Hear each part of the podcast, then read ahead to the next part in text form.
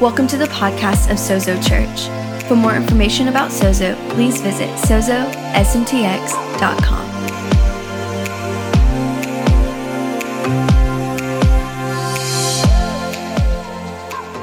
So, we've been in this series called People of the Presence. We talk about the presence of God. We're talking about God with us, that He's actually with us, even if you don't see Him, that He's actually here and in our midst. And that He's working, and that sometimes His working is subtle and sometimes it's strong. And I just wanted to share with you a little bit about my journey. This is kind of what I feel like is the, is the redirect. I, I recognize that in worship, what we just experienced was the presence of God with us. And I, I, for years would be in settings just like what we experience or very similar. And people would be encountering God in incredible ways. And yet my heart and my senses were numb to what he's doing. And I, I um, have been in uh, settings that have even been like pretty wild and intense spiritually.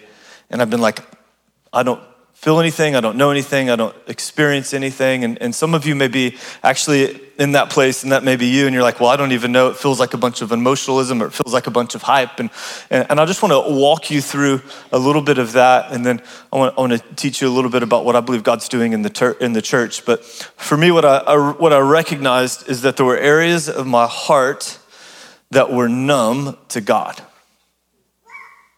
That I was so in my head that I was not in my heart, and that I was so spiritually trying to figure everything out and know what's going on and make sense of everything that I couldn't be spiritually aware and alert. In fact, what, what was happening for me is that I was leading with my head instead of with my spirit. I was interacting with God from a place of intellect instead of spirit.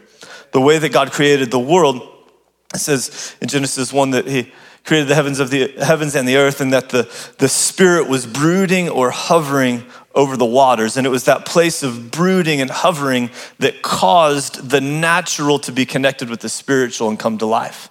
It's actually the divine order of God that the, the Spirit of God would be hovering over the natural world, that those two would be connected and that they would actually come to life there and in that place. You were not created to be intellectually led. That's a, that's a Western way of life. You're actually created to be spiritually led. And what we find is that the brooding of the Spirit over our intellect will cause things to come to life. It'll actually make some sense intellectually if we're willing to surrender spiritually first and allow Him to bring His order into our lives. And so, a, a lot of times, we're, we're, we're trying to process and make sense of everything in our heads, and we feel really numb to the move of the Spirit of God.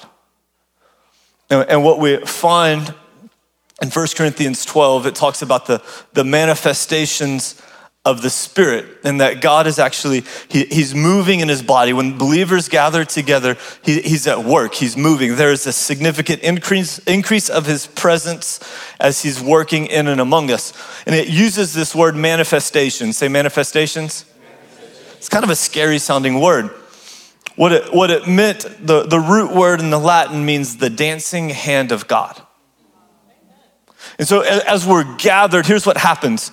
Our, our worship, because he's always with us, so in Psalm 100, it says, We enter his courts with thanksgiving, and or his gates with thanksgiving, and his courts with praise. So, thanksgiving, we talked about this a few weeks ago, is honoring and giving gratitude for what he's done. Praise so we're moving towards Him. So we start with thanksgiving, we move towards Him in praise. Praise shifts the conversation from what He's done to who He is, okay?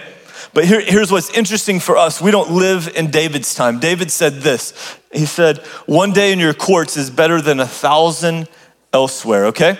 So hang in there with me. We, when we give our lives to Jesus, we're actually transferred into, in the spiritual realm, into the presence of God. So we actually exist in two realities at the same time a spiritual reality and a physical reality. But you're actually transferred into Second Corinthians, or sorry, uh, Ephesians 2 6 says that we're seated with Christ in heavenly realms. That means that we're spiritually alive, okay? Doesn't mean that you have to be aware of it, but that's actually your reality. So, David said essentially, I would give my life, one day in your courts is better than a thousand elsewhere. I would give my life to live in what we have continual access to. That we always have access to God, okay? And so the challenge is for many of us that we're not aware of it. But what worship does is it makes us aware of it. It doesn't matter if you like the song or the sound. When you connect your heart through your mouth to God, it, it begins to open you up to God. A few weeks ago, we danced like crazy. And there's something about even giving our bodies as a living sacrifice, saying, God, I'm all yours, that breaks off our desensitization, desensitization to his spirit. It makes us alive to him, and it allows our bodies to come under what he's doing. It makes us sensitive to his spirit. And so what happens is, in his presence, Eh, what worship does, not just the music, but the lifestyle, makes us aware of what He's done so I can be aware of what He's doing. Okay? So then we get in a place like this, and that manifestations, that dancing hand of God thing happens. And here's what goes on in that place is that God starts moving and he's actually doing different things in different people's lives because I looked around. I had to go to the bathroom in the middle of worship, and so I, went to the bathroom. I didn't go. I went to the bathroom. All right, and and and so I was walking, and and uh, and then I stood at the back for a minute or two, and I was just watching different people's responses, because God's actually doing different things in different people's lives. He's his, the dancing hand of God is doing different things. What what I love that happens. So so that dancing hand of God thing so, so Lauren's sitting next to me, and Nathan's like just going off like he does. What a gifted worship leader. What a gift it is to have him. The dancing hand of God is on Nathan, and he begins to sing the song that he's never sung before. He's singing a new song. He didn't have that planned, he was just going for it, all right? Because the Spirit of God was moving. So Lauren's sitting next to me, and she said, Hey, I, I feel like I've got this word. I don't know if it's just for me or if it's for the body. So she shares the word with me because we, we, we like to work together. And I said, No, I think that's for the body. Give it just a second, and, and there'll be room. And I'll, I want you to give that word. And so she gets up, and, and again, the dancing hand of God. And so the way that the, the dancing hand of God, the way that the Spirit moves, one blows our mind. You can't predict it, nor can you control it. But sometimes it's moving on you for you, and sometimes it's moving on you for somebody else. But here's what God is wanting to do in the church I believe that He is reforming the church, that there's an invitation to experience reformation. And here's what I mean the church historically has been a place of information. It's kind of like we, we sing, and that's the first act. It's kind of the warm up for the message that's like the information. We came, oh, that was a good message. I believe that God is actually reforming the church to be centered on his presence instead of on information.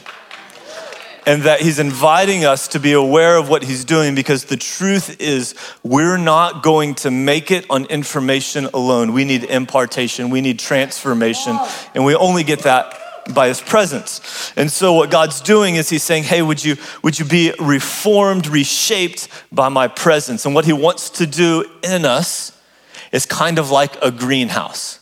You see, God's not really just interested in working in the church for the sake of the church, though He likes us a lot, He loves us, but He actually wants to work in the church for the sake of the world. Okay? So he wants to do something in us like a greenhouse. And so we, we come together, whether it's in large gatherings like this, or maybe small gatherings like community groups, or maybe uh, gatherings of two or three for like discipleship and connection, and you're running together, maybe it's just you in your quiet time. But He wants to do something in us in those times that He can grow in us like a greenhouse so that then he can take us out of the greenhouse and plant us where he wants to in the world so that the kingdom of God will extend and expand all the way around the world and affect every realm of society. We're not going to get there by information. We're not called to be a primarily education centered organization. We're supposed to be centered on the presence of God. And as we allow Him to reshape us, to reform us to be what we were always meant to be, what we'll see is that the kingdom of heaven flows through us and transforms the world. Here's what we'll see we'll see the answer to Jesus' prayer Your kingdom come, your will be done on earth as it is in heaven. Amen? Amen? Now, let me show you that in scripture. It'll all kind of piece together, I think.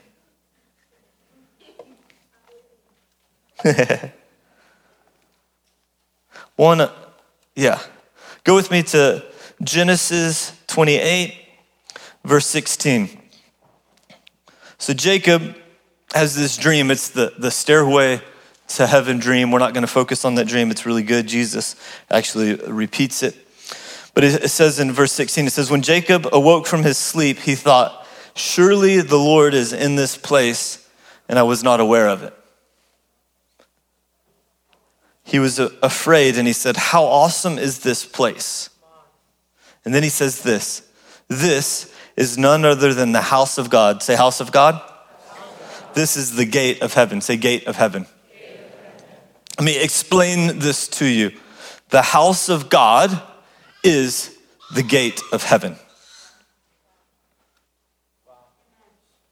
The house of God is the gate of heaven here's what we find is that God always creates order and he never goes around the order that he's created. Jesus goes into the wilderness to be tempted. He, he fasts in the wilderness for 40 days, 40 nights, experiences crazy temptation from the enemy, overcomes. And then it says that angels were sent to minister to him. Why didn't God, the Father, go and minister to Jesus himself? Because he wasn't going around his created order. He created angels to be ministering spirits sent from God, is what Hebrews 1 says. And so God wasn't going around his order. So we know this that God has always wanted a people for himself, a family that would take the culture of heaven, the culture of the garden, Adam and Eve in the garden, and extend the boundaries of the garden so that they would cover the whole earth. He wanted to do that through humanity in relationship with Him. You with me? And so, God always wanted us to be in relationship with Him and that the world would be transformed, not simply by Him, but by a people yielded to Him, walking in relationship with Him. And so He created His house. That word house can easily be translated, it's not really a structure word like a building, it's actually a people or a family. So the family of God is the gate of heaven. What that means is that the way that God wants to move in answer to that prayer, Your kingdom come, Your will be done on earth as it is in heaven, is that He actually wants to flow through the gates of heaven or the family of God in order to bring transformation to the world. He could go around us. He has the authority to do what he, whatever he wants to do, but he chooses to work with us. Thank God he's really patient.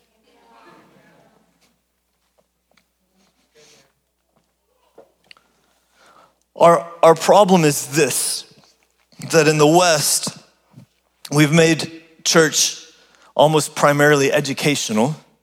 And what it's done is it's created a consumer system. We, have created consumers. And what I don't mean is that you can't sit there and receive. That's fine. That's actually good if it goes somewhere. But if the church is just feeding into our consumerism and it doesn't lead to transformation, then we're stuck and we don't mean a hill of beans to the world. Because we're supposed to be the gate of heaven.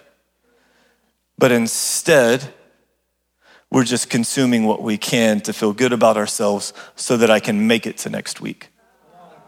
We're not called to make it to next Sunday, What we're called us to thrive and watch God move in incredible ways. And as we see Him move, it, be, it, brings the transformation that the world needs. And so we come back together and we celebrate and we get we, we focus on him and what he's doing. We get equipped for his purposes in order to bring transformation in the world. So, what we see is the house of God is the gate of heaven, or the family of God is the gate of heaven. So, we see this in First Chronicles 29. Don't have to go there because I'm not going to either. We see that David's heart is to make a, a temple, a house for God to dwell in. God actually comes to him through a prophet and says, Hey, you're disqualified to do that. I, want, I don't want you to do that. I want your son to do that. So, but what David does, because he's a good father, is he sets his son up for success and he begins raising support for the temple that his son Solomon will build. And so the people give incredible, extravagant gifts in order to build the temple. Here's the incredible thing about the new covenant. We see this in Ephesians 2 that while in the old covenant, the people gave gifts to build the temple, and the new covenant, the people are the gifts that build the temple. Because we're living stones building the temple of God. Here, let's, let's look at that real quick in Ephesians 2.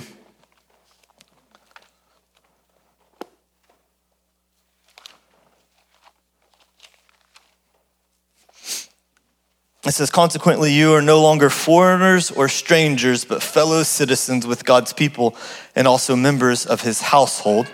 There's that word household again. Built on the foundation of the apostles. Interesting that Nate was singing about foundations earlier. Of the apostles and prophets, with Christ Jesus himself as the chief cornerstone. It's all centered on Jesus.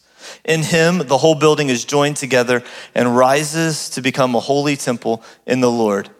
And in him, you too are being built together to become a dwelling which, in which God lives by his Spirit.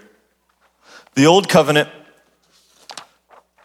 the temple, was a physical building built with physical stones. In the new covenant, the temple is a spiritual building built with living stones. So, what God is doing is He's actually joining His body together, putting us together, each one of us playing their specific role so that we can be a temple, a gate of heaven, so that the, the purposes of heaven can make themselves uh, manifest on earth. So, what he's doing is he's actually maturing us, he's chiseling us, he's shaping us, you and me. He's refining us in his presence so that we can be a people of his presence, so that we can be a temple for him to dwell on earth. The manifestation of the presence of God ultimately looks like transformed lives transforming the world. And so, what we see is God's dancing hand in our times together. And, and He may be talking to you about something totally different than what we're singing about or what I'm talking about. But when He's present, and when we're open to His presence, He begins to chisel things in our lives that shape us so that we have our exact fit in the temple that He's building. What I love about the temple that David prepared for in the temple that Solomon built is there's this incredible thing that's kind of mind blowing. When Solomon goes to dedicate the temple and they bring the ark in, it's in 1 Kings 8, in verse 10, it says, And it happened when the priest came from the holy place, the cloud filled the house of the Lord. Clouds don't typically fill houses. I, am not a a climate guy, a meteorologist, but I, I haven't seen clouds fill houses. So something supernatural is happening, even in the temple of a lesser covenant than the one that we live in. Do you understand that? Like, he was under the Mosaic covenant, David, Solomon, all those guys, under the old covenant. We understand in scripture that the, the old covenant is nothing compared to the covenant that we live in. For those of you that like bacon, say amen.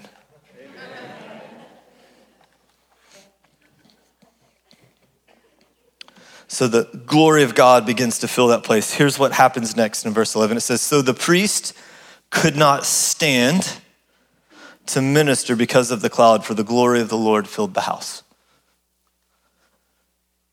It's not that they couldn't stand ministering, it's that they could not stand physically on their feet because the presence of God was so thick. That's the old covenant, a lesser covenant. See, there's something about when God shows up, it brings transformation to us. And sometimes God shows up and all we can do is weep. Other times he shows up and we just sit and receive. Other times he shows up, this is actually one of my favorites, and you just laugh. Other times he shows up and you shake. Other times he shows up and you dance. But what happens is, is that God loves to show up. So we know this that the old covenant is nothing compared to the new covenant. So go with me now to Acts chapter 1.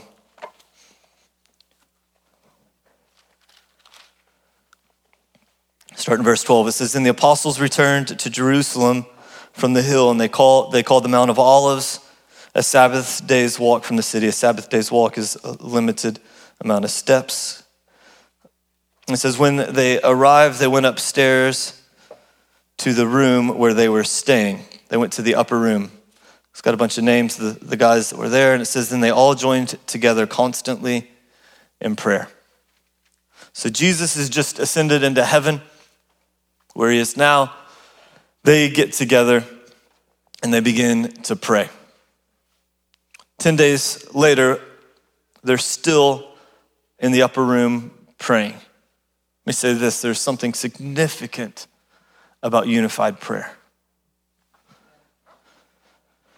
And it says this when the day of Pentecost came, they were all together in one place.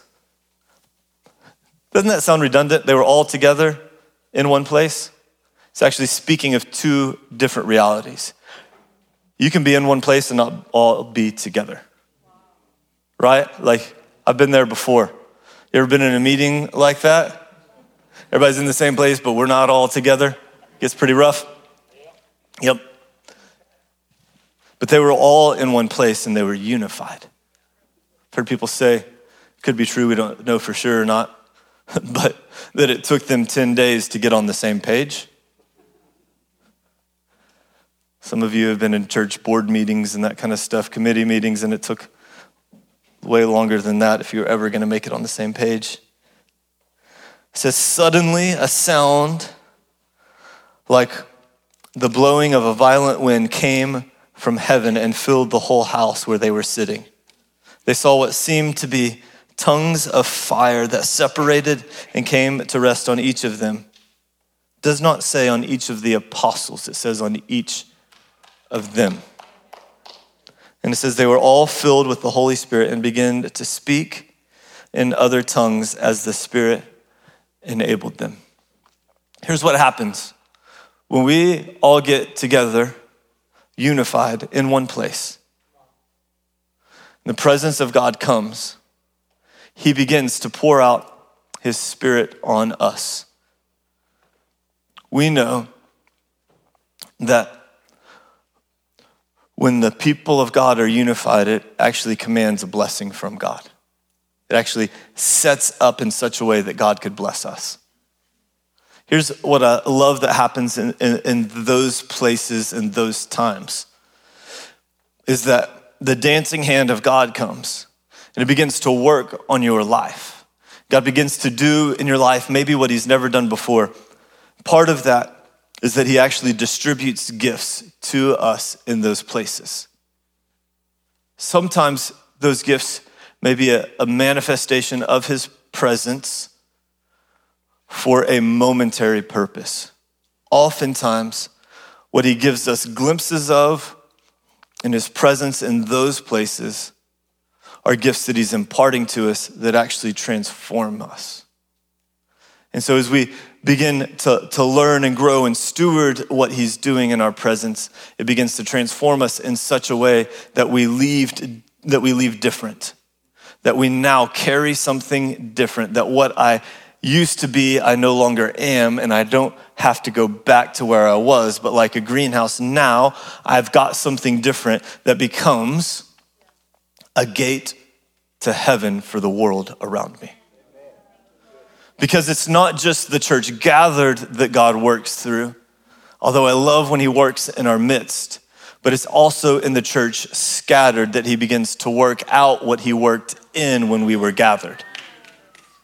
And when we begin to uh, allow Him, by our surrender to Him, we begin to allow Him to work, it changes the world.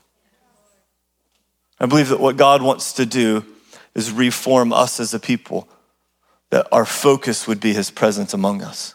That we would even begin to honor His presence, not just among us corporately, but also among us individually. That you would begin to honor what your neighbor, your friend, your spiritual brother and sister carry.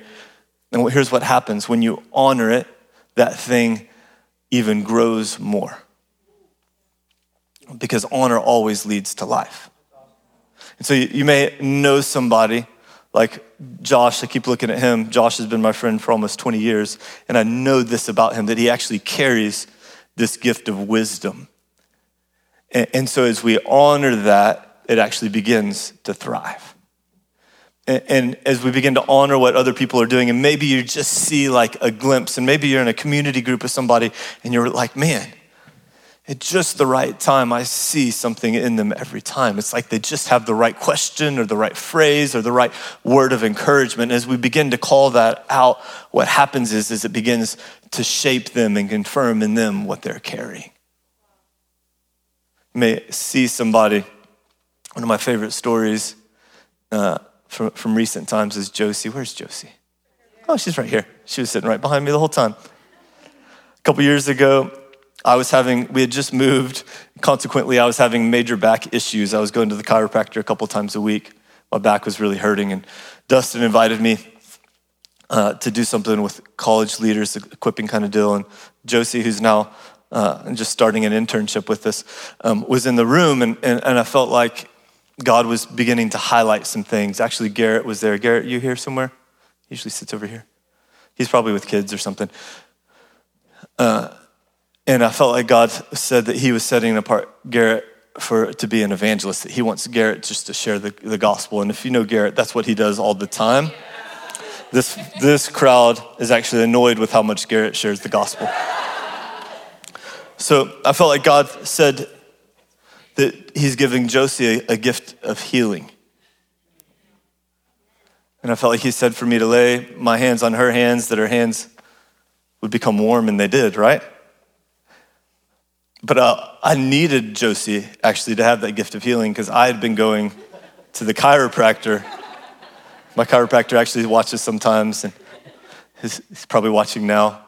And, uh, Uh, and so all of a sudden, like my, the pain in my back went away when Josie, I said, Josie, I'm your, I'm your first test.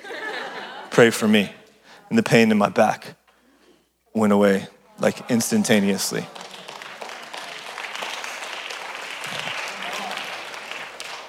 So I went the next day to my chiropractor. I was like, bro,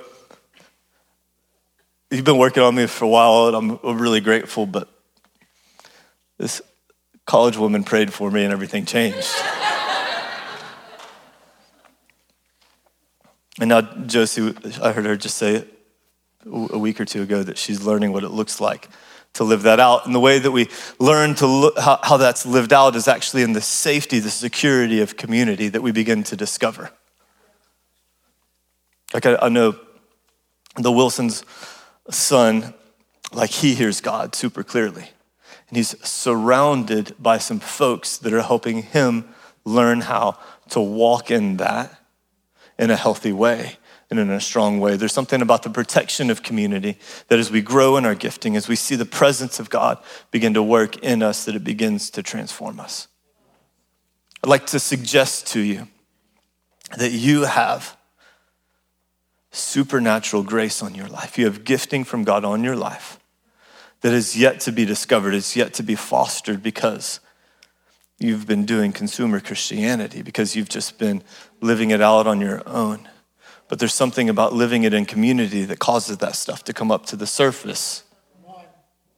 And it begins to transform us, and we begin to use it. Let me say this like, I, I love watching God work in our midst, but quite honestly, like, I don't have the level of gifting and administration to administer everybody's gifts in this setting. Maybe somebody else does, that's awesome. But I do know this that in the context of community, you get together with 10, 15, 20 people, when you begin to watch those things work and rise to the top. There's something about community that begins to transform us, and we begin to see the dancing hand of God, and He begins to do in us some incredible things that transform us. That, and I believe this if it's actually a, move of God, if it's actually a kingdom thing, then it doesn't simply work in the context of holy huddles, but it actually works everywhere we go. You guys, from time to time, I'll give people words from the stage. That's not something that I just decided to do. That's something that I've fostered for about eight to 10 years in my personal life. Sometimes missing it, sometimes like nailing it, but staying as a student so that what God has put in me can develop. It doesn't just happen. And, and so I want to encourage you to begin to lean into the grace of God on your life. And then offer it in the security, the safety of community, and watch Him work in incredible ways. Because God has incredible gifts for you that we, the church, need, and that the world around us is starving for. They don't just need good messages from us. They don't just need, if you get hit by a bus, would you go to heaven? That's appropriate at times. But they need the very heart of God manifest through the people of God in such a way that it brings transformation. And here's what I love. He said, even as God changes you, you walking in the gifting on your life still looks like you. You don't have to be somebody else. You don't have to be weird. Some of you just are naturally weird and you can't help it, all right, Kenny? And so, and so, but be you, but watch God move in you. Here's what I want us to do as we close. I've gone long as usual, which no longer makes it long if I just keep doing it, right? I just want us to just sit for a few minutes in the presence of God. Worship team's going to come back up. And just let God begin to minister to you, and then they'll start singing. I'd encourage you just to stand as they start singing and just watch God begin just to rest on us, just begin to move in our midst. There's something about being unified that commands his blessing, and I believe that he has something significant, something special for us. We're not going to have ministry time. We're not having people lay hands on you. I just want you to receive from the Spirit of God as his hand begins to dance around the room. this morning you may be here, or almost afternoon, but you may be here and your heart's burning, but you don't know God. And you need to give your life to God. You say, Jesus, I give you my life. I, I want in on you. There's like that dancing hand of God thing. It's like pointing at your heart right now. And you just know, I need to surrender to Jesus. I want you to know that Jesus loves you so much that he was willing to die the most brutal death imaginable. And he actually became your sin so that you could become his righteousness. I believe that God is drawing you to himself, and what that looks like is responding by saying, Jesus, I trust you with my life.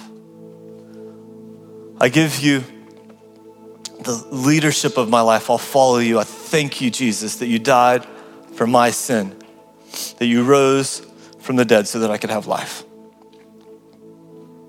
If you make that decision, let somebody, let everybody know, let me know. We'd love to surround you and champion what God's doing in your life. Lord, we just thank you for your presence with us. We thank you, Lord, that we get to gather not around music or teaching, good ideas or philosophies, but around the very person of Jesus, around the presence of God. We just invite you now, Lord, that you would move in us. We give you access to our lives, to our hearts. Thank you, Lord, that you've created us to commune with you. So we just say, Holy Spirit, come.